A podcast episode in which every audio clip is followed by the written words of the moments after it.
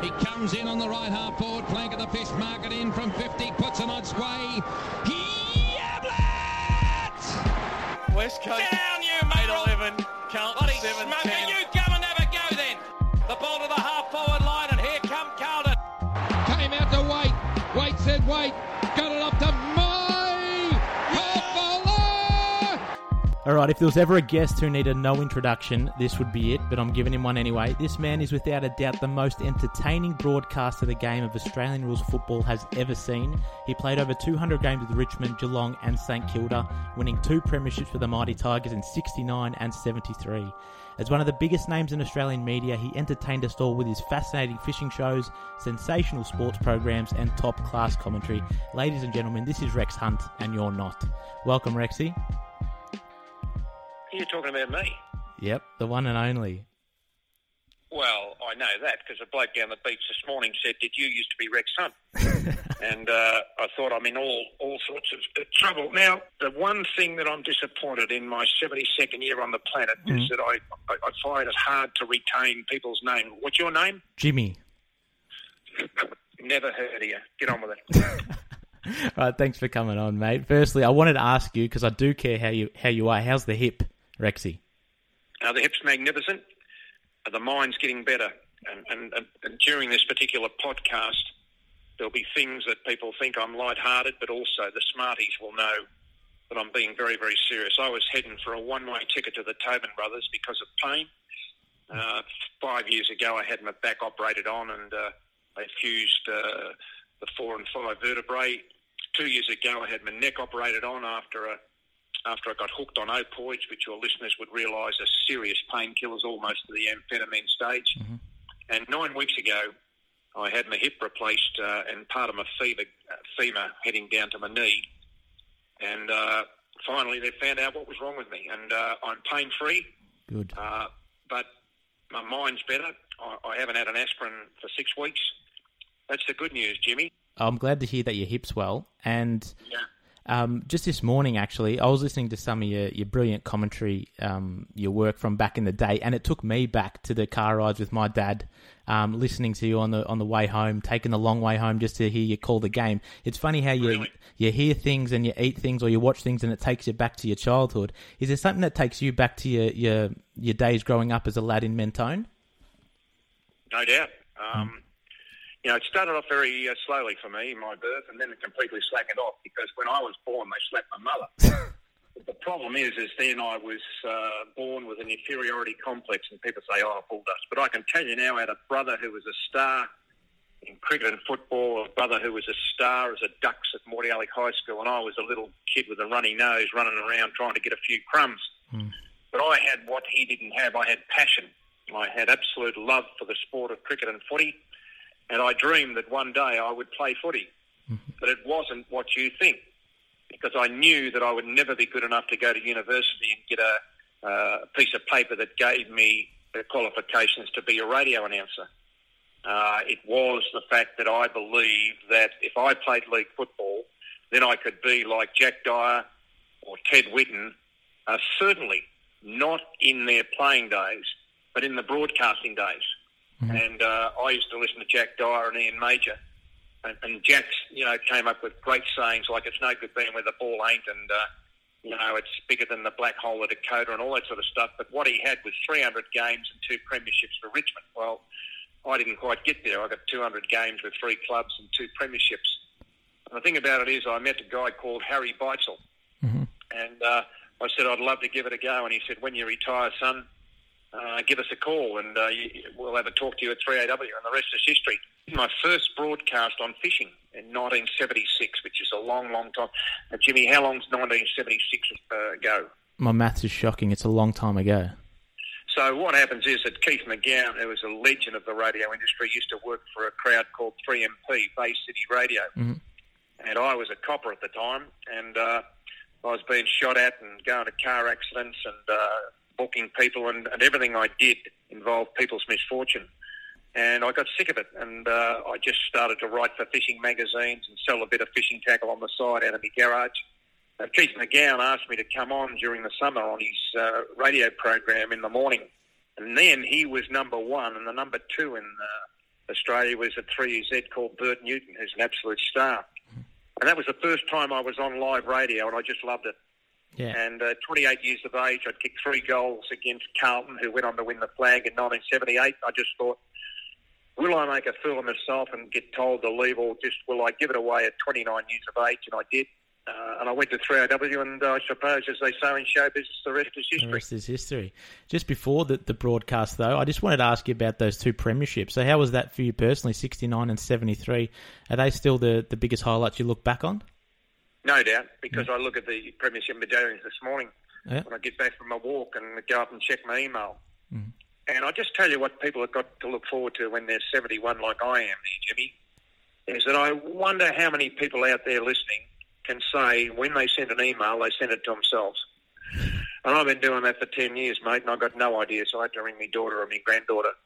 But up there, I'm overlooking the bay and just say, what a beautiful day. I wish I could go out fishing, but Mr. Andrews says I can't the thing about it is I look at those two premiership medallions and then I look at my house and I just think, well, there's a house is what it's all about because it's a home. But those premiership medallions, saved for three years ago when we hadn't won a flag since 1980, That's right. they were just absolutely priceless. But now, the group at the Richmond Football Club have got in their minds that um, they're only going to pass by Punt Road once. So make the most of it. And, and I'm, I'm fortunate, uh, you know, people say, oh, who do you barrack for? Who do you say, of course, it's Richmond. Yep. And, and the thing about it is, it's where I got my start. So 69, I kicked 55 goals for the year. I lost my form and got injured towards the finals. Got back, couldn't get back, was 19th man, uh, but did all right. But 55 goals for the year, I'm very, very happy. And Royce Hart kicked 50, so nothing's changed today. If you've got two blokes kicking 50 goals each, you're almost in the grand final. That's right. And uh, the 73 was was another a totally different uh, type, of, you know, kettle of fish.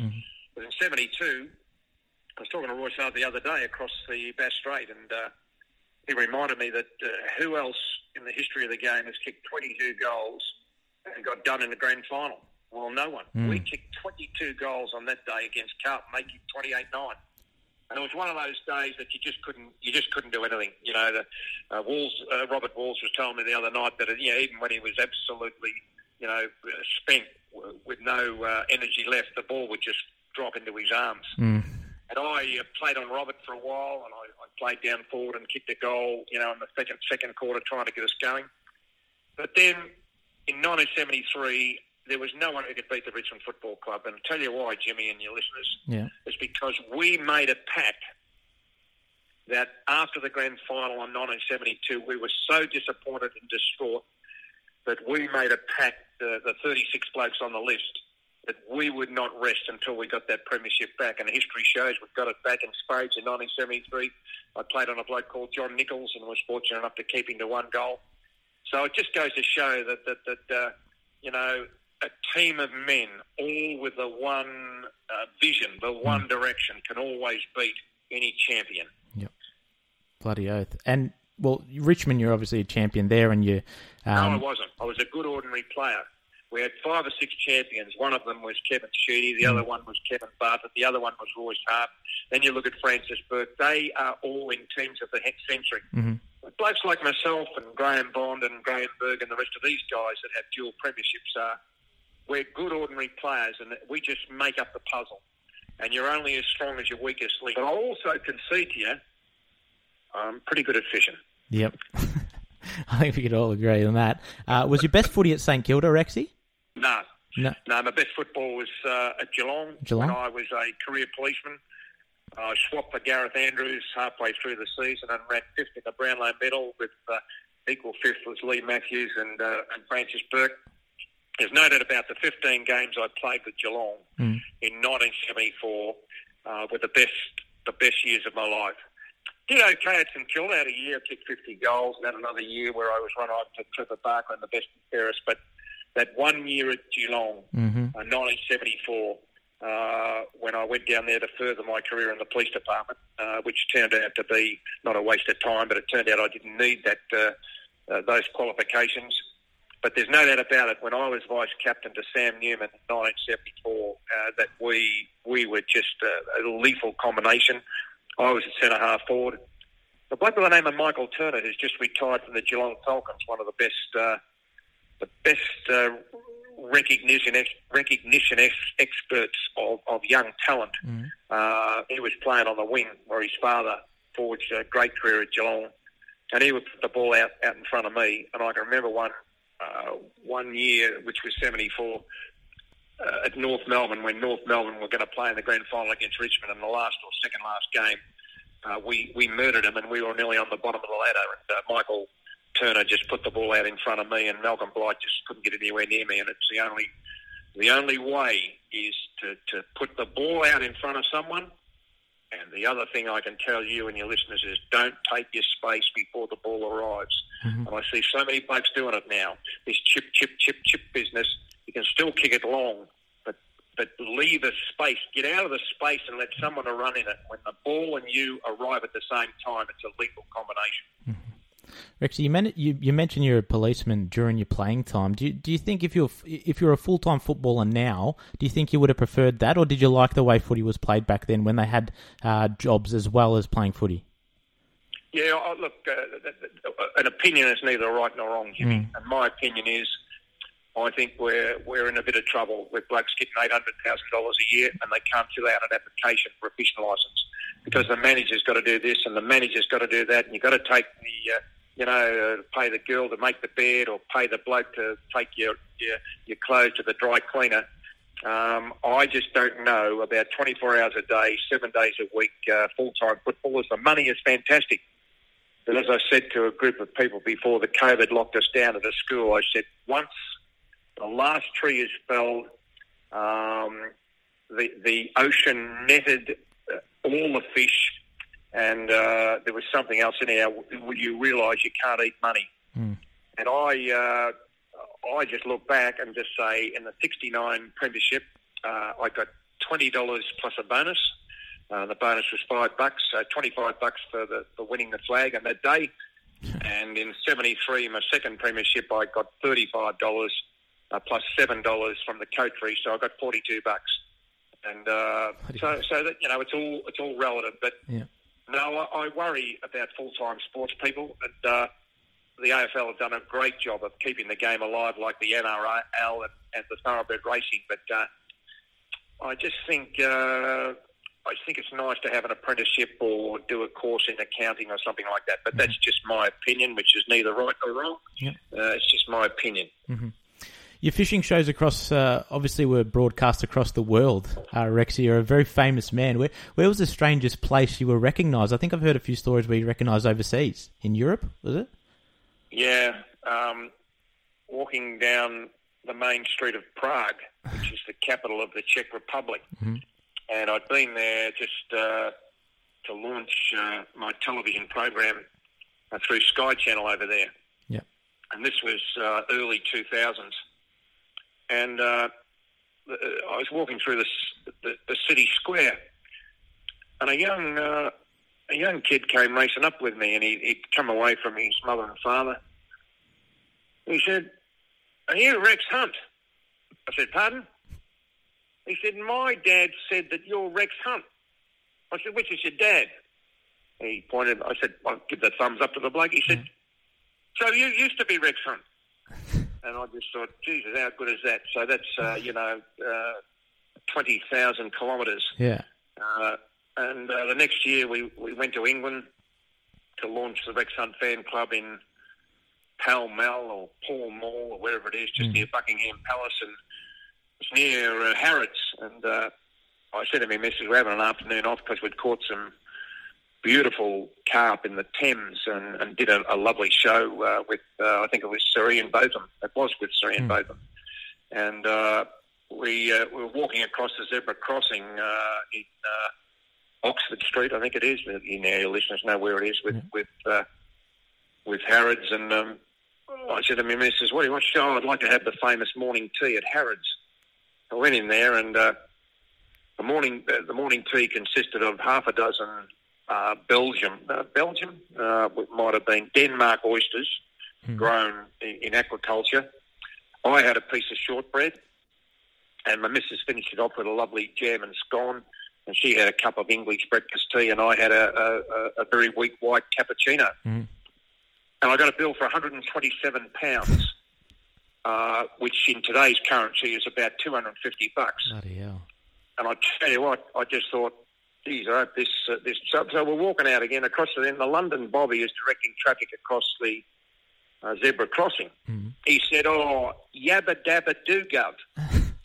I said, "It's yibbity yibbity, you idiot." and I just uh, looked at my missus, and she's just shaking her head, saying, "We are twenty-two thousand kilometres from." Uh, our home in metropolitan Melbourne, and they're recognising you. Recognise And, and then I'd just like to pick you up for one. I, I, I, I question the word famous Yeah. And I try to teach kids you're not famous, you're just well known. Mhm. And there's nothing special about me. All I did was at 28 years of age, after being shot at in the police force, after being uh, a witness to a horrific uh, suicide and, and the smell of burning flesh when the car hit the tram, I went home and I never went back because I didn't want to deal with people's misfortunes. So what did I do? And I want people to listen to this. What do I love? What's my passion in life besides my, my family? It is fishing and football, and the rest is history. Mm-hmm. Because you know, you just when you work at something that's your passion, it's not work. You're on on on call 24 hours a day. Something you were well known for was also your, your unique style of commentary. The nicknames Yablet, the Cranium, McGough Whitlam, Richo Man, Not a Wellman. How, how did you develop that unique style of commentating? You said you, you listened to Jack Dyer um, back in the day, but when you were younger as well, did you develop that kind of unique style? Did you want to bring something to the game that was unique? Uh, the answer the answer to that is don't know. No. It just just unfolded. Mhm. Is, is that what evolved means? Yep. It evolved, young man. yeah. Um, I knew when I took over from Harry Beitzel at 3AW in 1989, Harry had had 21 years. And I said, the only way I'm going to survive more than three or four years and threaten Harry's record, which I broke uh, in, in the year 2000, um, the only way that I'm going to threaten his record is that I'm unique and I back myself with my style and not be a puppet or a mimicker of Jack Dyer or Harry Beitzel. And when I first came on, the people, they just couldn't believe it. They just said, who is this idiot?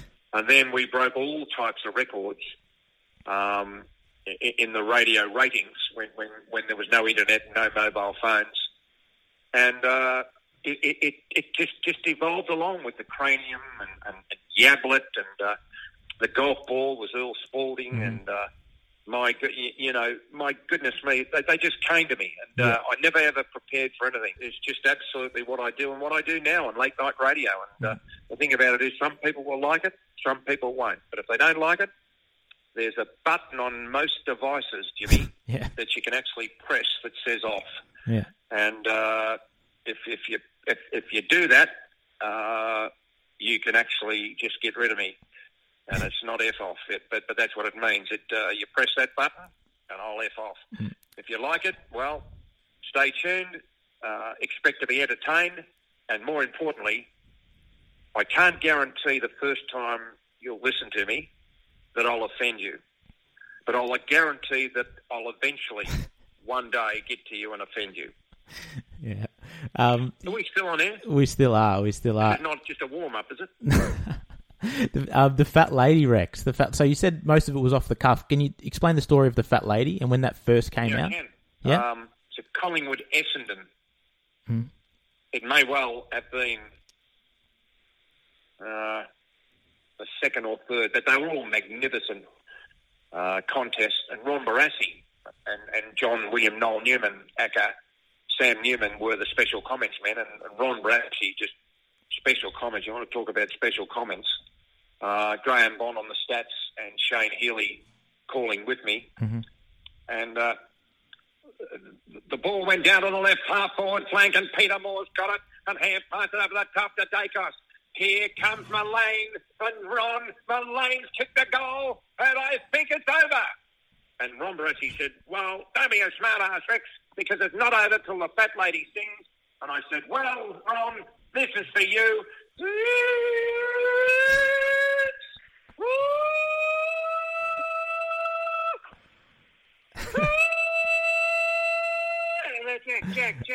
Golden Labrador's just here. Jack, it's all right, mate. It's all right. yes, mate. Yes, go and have your bone. We'll be back after a quick break.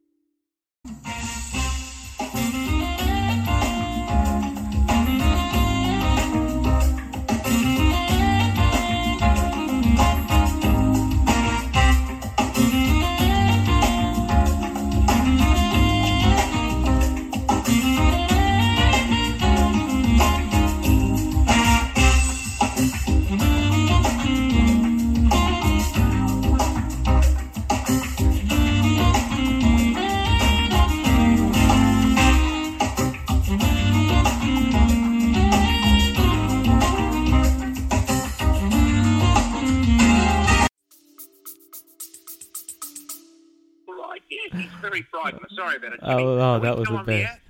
That was the best. Are we still on the air? We're still here, mate. We're still here. Good on you, mate. Oh, that's great. That's great. There's I not know it is. there's Get on not, with it. there's not much character based or extravagant commentary these days, which I think is a shame. Do you reckon there's still room for it in modern broadcasting, or or, or do you think it's No, changed? No, it's I- changed. no, I don't, because people get offended about everything. Mm. You know, if, if they tune in, um, if they tune in, you, you, you know, people will find fault with everybody. Yeah. But I can tell you, Jimmy, once people find fault with you, they're listening to you or looking at you. And the other thing is, when you totally alienate them or totally eradicate them from your mind, you have found the greatest gift of all, and that's not mattering a rat's toss what people think or say about you. hmm Because I've I've made an absolute fortune out of what people think about me. But the thing about it is, what really, really, really gets up their goat and gives them an itchy backside is the fact that I've just signed another two-year deal with 3AW at 71 years of age, Yes. and uh, and that's it. And uh, when uh, when the fat lady sings for me, mate, it'll be over, and uh, the Tobins uh, probably uh, will come and uh, and pick me up straight away from 3AW and take me out to the funeral home, and uh, I, I deserve a nice discount from James Tobin because I made him famous by calling 3LO the Tobins, which was Mhm. Peter Booth and Tim Lane. And uh, the ironic thing now is Tim Lane is the chief football caller for 3AW, and goodness gracious me, that I would have wanted probably in betting parlance about Mm. 5,000 to 1 for that happen. Yeah. Why is that?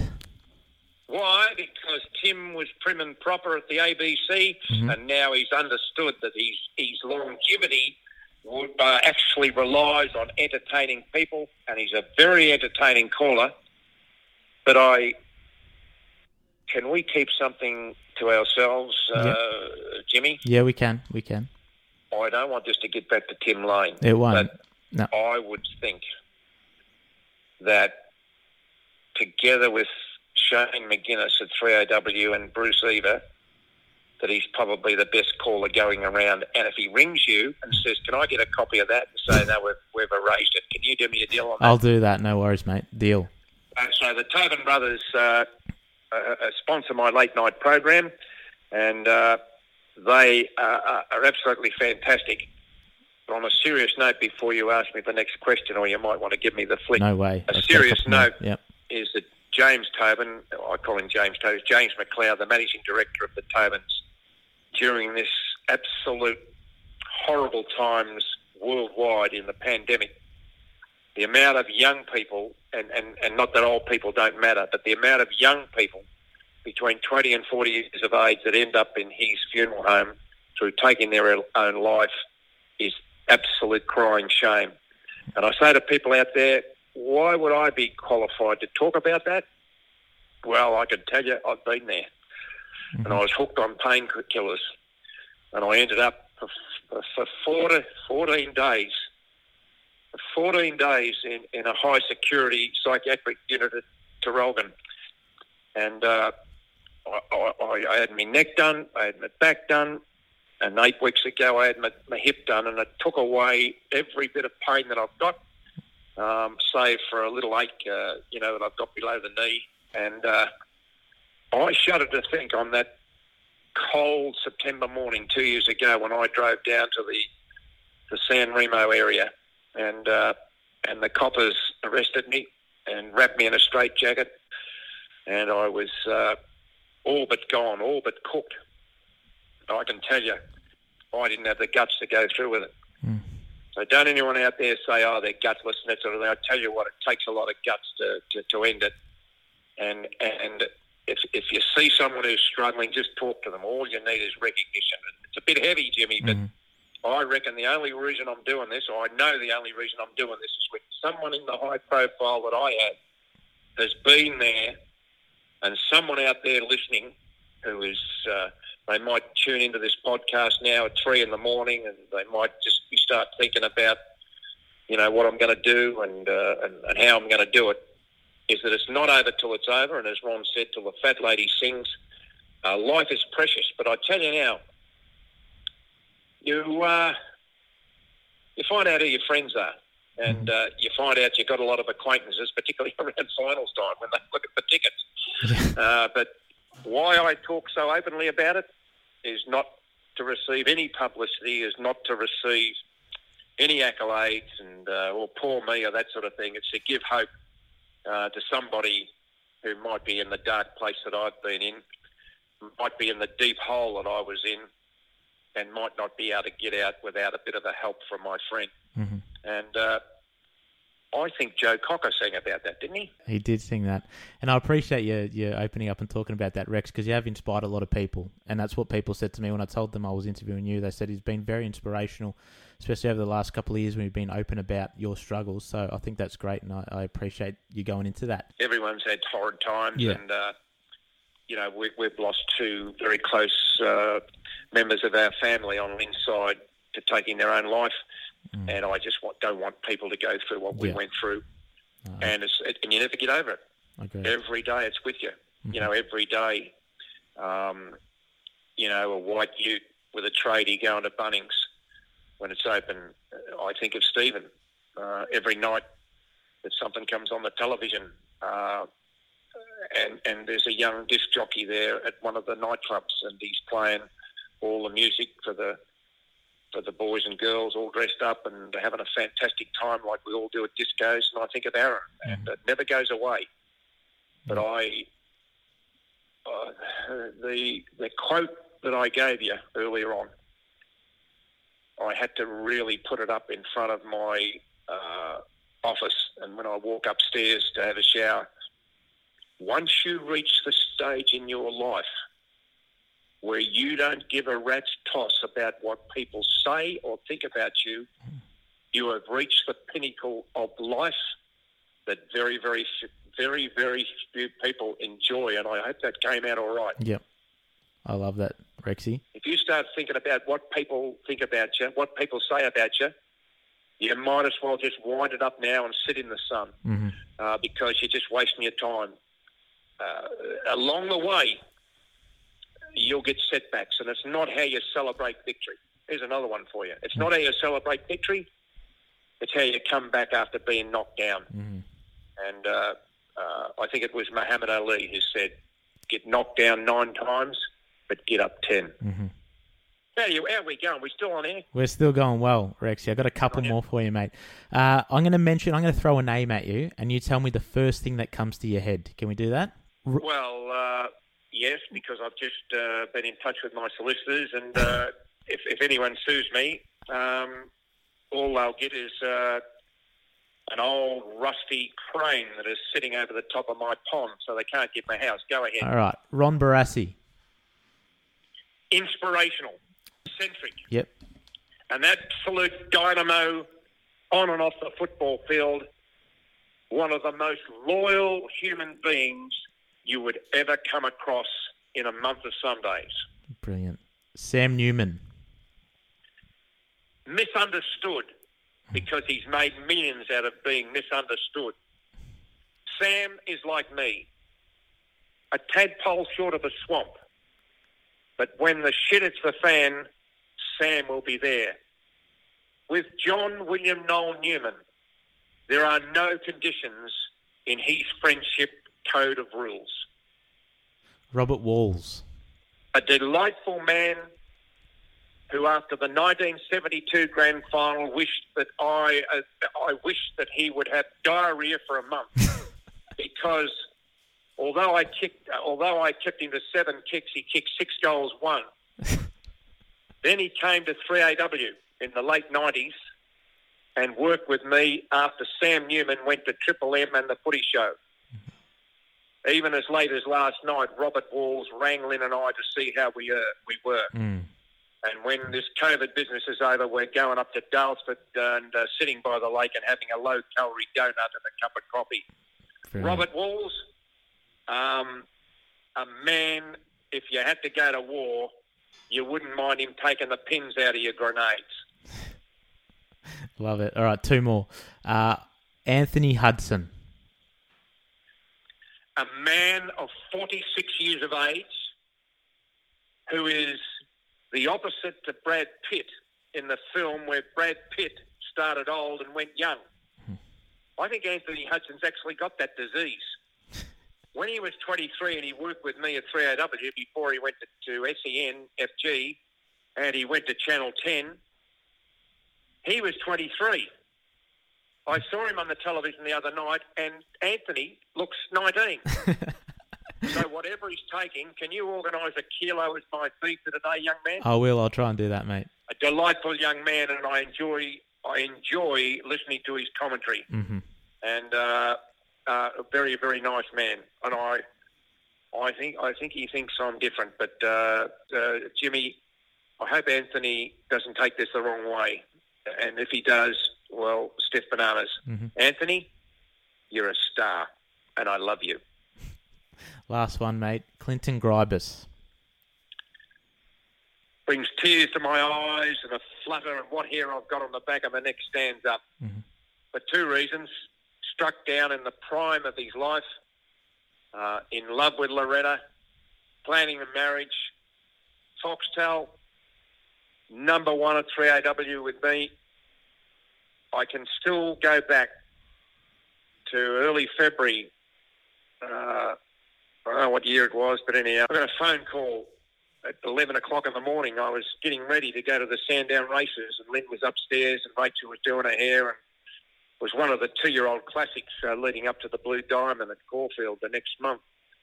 And the phone rang, and it was Graham Mott, the general manager of 3AW, and he said, uh, "I'm sorry to tell you, Rex, I'm at Clinton Grybas's uh, uh, apartment next door to Foxtel." And the Tobin brothers are here, and they've just removed Clinton's body. Well, I screamed Mm. and Rachel came running down the stairs and said, "What's up?" And I said, "Graham, I'll ring you back." And Lynn came down, and uh, I, I, I've never recovered from it because I, uh, I've got that big question: Why? People say, "Oh, I got cancer. Why me?" Well, things happen. Just, but uh, uh, the early signs of cancer, just, just a little sore or a little pain, go and see about it. But there was no warning. And why Clinton? because that's life. Um, I think the coroner's court has still got a jury out uh, uh, result. They don't know what he died of. They, they speculate sleepwalking and hit his head, that sort of thing. But I, uh, on that particular day, the Grybas family uh, lost a delightful young man, and the football and sporting community, and he was at he was at, at, at his best on air uh, uh, broadcasting football. He was at his best broadcasting a 100 metre sprint at the Olympics and the Commonwealth Games. And he was at his best broadcasting title fights on Foxtel. But he was also at his best when I got into some trouble, and people know exactly what I'm talking about. He said, just ring me at 11 o'clock at night and just say, how are you, big fella? Just stick in there. Yeah. You know, the, the storm is, uh, is going to be pretty heavy but but eventually you'll wake up one morning and uh, the sea was calm and. Uh, and you know what? After all that wind in the last couple of days and rains, w- woke up this morning before I got the dog and headed down the beach, uh, Jimmy. Mhm. The uh, the sea was calm. So there you are. I don't know whether anybody will get anything out of this, but it play it one or two times. So there, there's a few lessons there. Rexy, what I normally do with my guests is I end off with uh, 10 quick fire questions, so very quick answers, so we get a little bit about you. All right? No, I can't do that, but just to make it 11, will you? All right, 11. Can Here you we make it 11? I'll make it 11. All right. Well, well, it's in the, it's in the contract. If you read uh, if you read me contract, it's just got no ten questions. Everyone has to be that. 11. I need Yeah, that's all right? true. So rack your brain now, Jimmy, about the 11. I will do. All right, your favourite food? Uh, well, it, it's it's it's tonight. It's uh, fillet steak with an egg on top, with beans and uh, mashed potatoes. Okay, good. What would you prefer, Saturday watching Sandringham or a Saturday fishing? Because I know you love Uh, both. Fishing, Fishing. absolutely. A lot of people ask me that, young man. Mm-hmm. You know, what do you prefer, fishing or football? Why would you want to go and watch watch football when you could go out here in Port Phillip Bay and catch a lovely sand flathead, Mhm. a lovely long-nosed flathead, a beautiful garfish, a snapper, or preferably a Chinese fish, a white ting. Your favourite player of all time? Uh, a lot of people would say that I'd probably say Gary Ablett on the radio. Mhm. But my favourite player of all time, I played with him in 1971. Uh, there's a bloke called Ian Stewart who won two Brownlow medals at uh. He won a Brownlow medal in 1971 when he wasn't well and he wasn't fit. And 1971 was the best year I'd ever had at Richmond in the seven years I was there. I was runner-up to the best and fairest, and he beat me by 100 votes.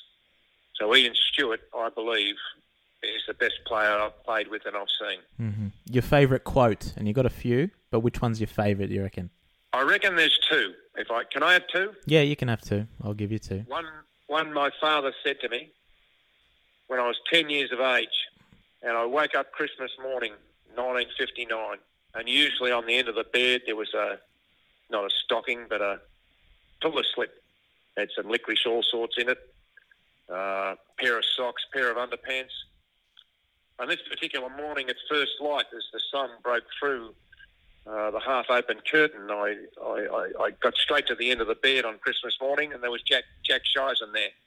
hmm And I went racing into my old man, who uh, was just getting out of bed to uh, tie up a, uh, a pair of Grosse Lisse uh, tomato plants that had gone skew whip on one of the stakes.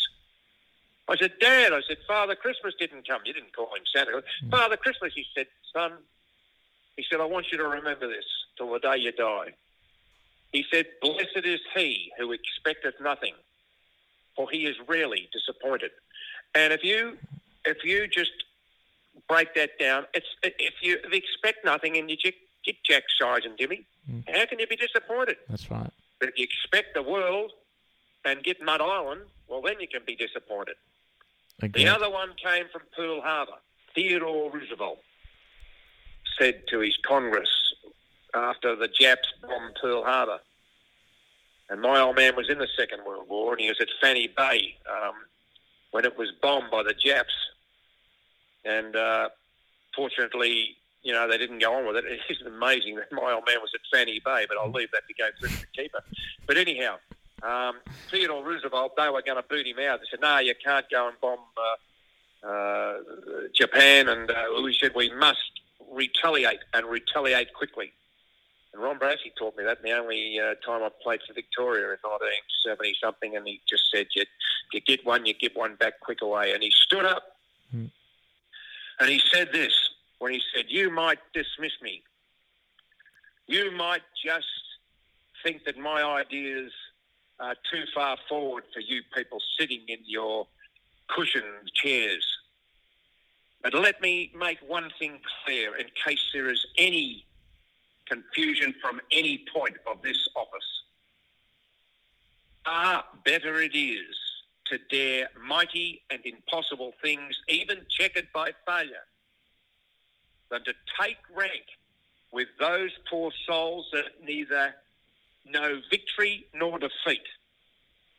Theirs is the grey twilight known as mediocrity. Have a go and damn the consequences. Now, what do you think about that? I love it. I just made it up. Good. You've, What are we up to? Number four, five. Your favourite movie, Rex? Shawshank Redemption. Cool. Are you a morning or night person? Night. If you could live anywhere in the world, where would it be? Uh, Beach Road Beaumaris overlooking the bay. Mm, good. Well, it'll be somewhere Nice new one. for me to, to, to live because I've only lived here for 50 years.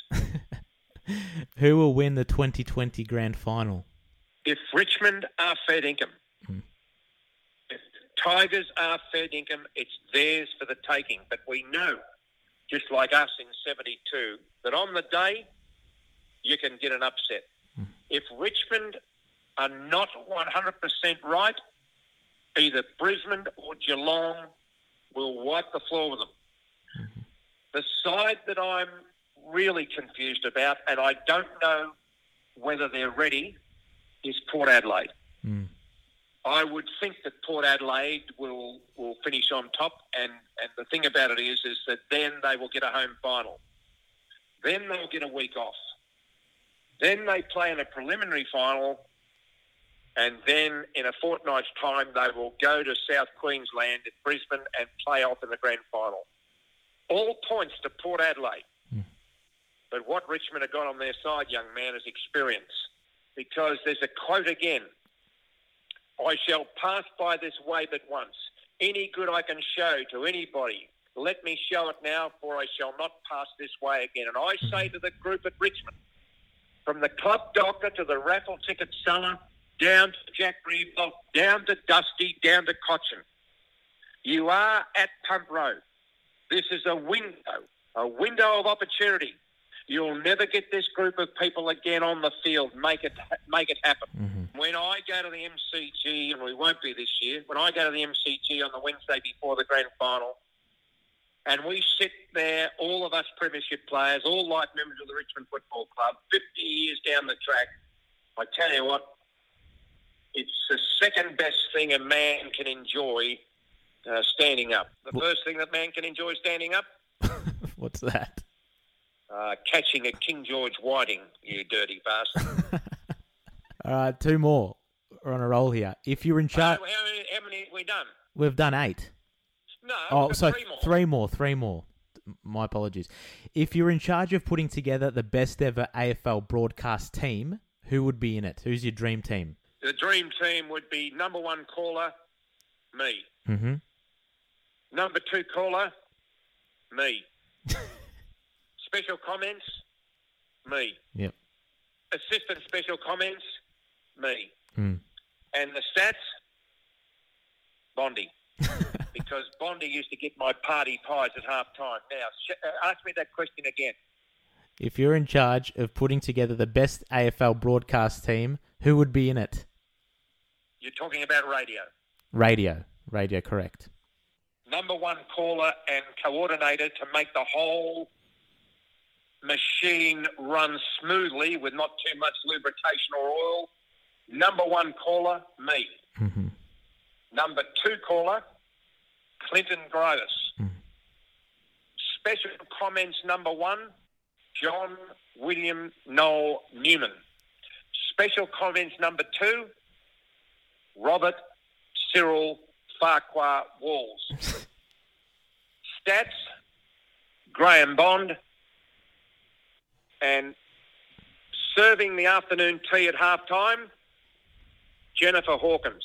That- if we ever put together that uh, that commentary team, mate, uh, uh, what chance do you reckon uh, that we've got from Jennifer just popping onto a private jet and coming down and serving the big fella a party pie? I reckon you've got a good chance, a very good chance if the dream team gets together. I reckon got about as much chance as Ivan Milat had of being in charge of the Cubs. Uh, what's your greatest accomplishment, Rexy? Um, surviving the last five years Yep, that's because fair. I was too pig-headed to cry for help when I when the pain was just excruciating. Mhm. The biggest thing that I can say to inspire people out there is that Herbert Vincent Butler was my headmaster at Mordialloc High School when I spent the best three years of my life. You know the best three years of my life when they were, Jimmy? When's that? Year nine. Mm-hmm. I spent three years there, and last year I liked the school that much I bought it. Yeah. And uh, Herbert Butler, who played 37 games for Carlton, he's a terrific bloke, and he believed in me. But he called me into his office. He said, "What do you want to do with yourself, huh?" I said, "I want to be a fisherman and a footballer, sir, and preferably a football broadcaster." He said, "Well, as long as your backside points to the ground, uh, you'll never make a living out of fishing." And you'll never make a, a living out of football broadcasting because you're not good enough, and you just got to admit it. You've got to get a, an apprenticeship, uh, be a chippy or a plumber or something like that. my greatest accomplishment is proving people like that that I had it in me, despite the fact that, that they didn't. And, and the secret to life is belief. Belief in yourself, self belief. And once you combine that with the greatest, the second greatest thing known to man and womankind, it's self confidence in that you can do anything. Hmm. But Muhammad Ali said it all. Get knocked down nine times, but you get up ten, and you're always in front. And uh, people can Google me and carry on. You'll see a couple of times there where people said, "Ah, we've got him." And it got back to me a few years ago that uh, the editor of, uh, of a major newspaper here in Melbourne was heard to say over a cup of tea, "You can't kill this bastard with a sledgehammer." And uh, it gets back to Roosevelt. You know, dare mighty and impossible things, even check, check it by its failure. Don't take rank with those poor souls that neither suffer nor enjoy much. Theirs is the great twilight known as mediocrity. Have a go and damn the consequences. The biggest thing I can say to old people, middle-aged people and young people, have a go. Get knocked down nine, get up ten. And I tell you what, I'll just repeat uh, before you come with question number 11. Now, I've got a question for you after 11. Can I ask it? Yeah, for sure. The other thing is, is, is don't don't underestimate when you finally rid yourself of worrying what people think and say about you. Because once you do that, you have found what life is all about. When you don't give a rat's toss, and even better with me, I don't give three rat's tosses. Do you know what a rat's toss is? No, I don't even know. I just made it up. What's, Yeah. what's question number ten and then eleven? We've, we've done number 10. That was your greatest accomplishment. Number 11 is Was today a waste of time for you, or were you happy to come on? Well, happy is a very, very big word in, in my vocabulary. Yeah. celebrated 49 years marriage the other day. Kevin Sheedy introduced us, and and we're happily married. Mm-hmm. I- I'm happy, and Lynn's married, and uh, and that's just the way it was. So happy to come on. Certainly wasn't a waste of time because you know what? Amongst all of the compost that I've dished up today, uh, the people out there, I know someone, even one person, will get the message. hmm And if I've inspired someone to get off their backside and to do what they want to do and be what they want to be without worrying about what people think that I've done my job. And if I've inspired someone to don't look at the negatives, don't take the easy way out, to go and talk to somebody about your problems and what doubts you've got, that will be it. Was it a waste of time? Absolutely not. Is that it? That's it. See you later. See you, Rexy. You're a champ, mate. See ya.